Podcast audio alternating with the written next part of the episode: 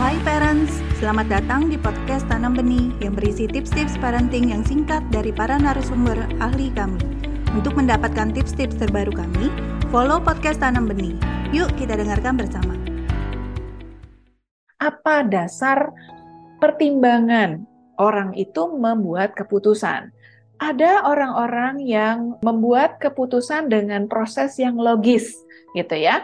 Harus ada faktanya, harus ada datanya, dan biasanya orang-orang yang thinking ataupun orang-orang yang lebih membuat keputusan dengan dasar-dasar yang logis, mereka me sangat menjunjung tinggi fairness gitu ya, keadilan ya, semua harusnya sudah ada aturan-aturannya, sudah ada guidance-nya, dan itu adalah menjadi patokan dia dalam mengambil keputusan, begitu ya.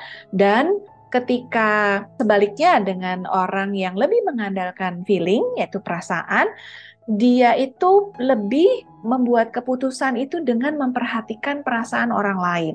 Ataupun perasaan dirinya sendiri dampaknya terhadap banyak orang lain orang lain yang ada di luar dia.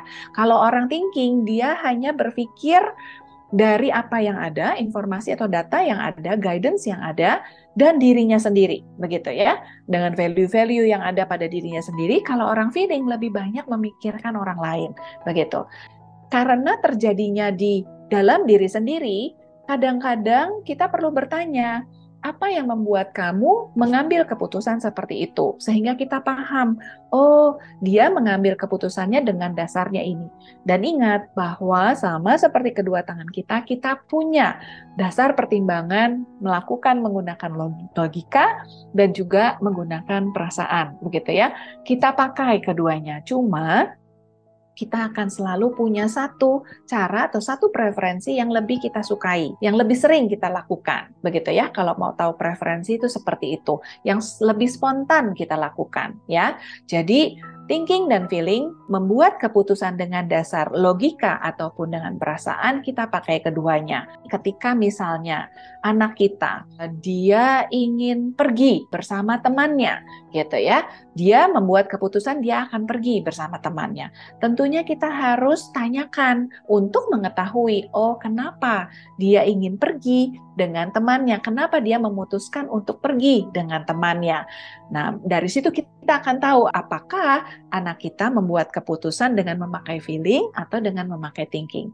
Kalau seorang anak yang feeling, dia akan bilang, hm, ya sebenarnya aku nggak suka sih pergi ke tempat yang mana yang dia akan pergi dengan temannya. Tapi saya kasihan sama teman saya, makanya ya udah saya temenin aja gitu ya.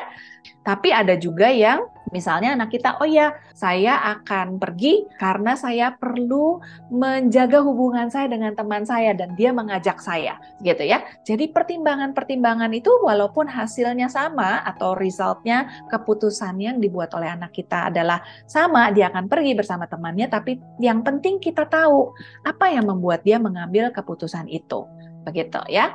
Jadi itu merupakan thinking ataupun feeling. Terima kasih telah mendengarkan podcast Tanam Benih. Jangan lupa follow podcast Tanam Benih. Tidak pernah ada kata terlambat loh untuk belajar.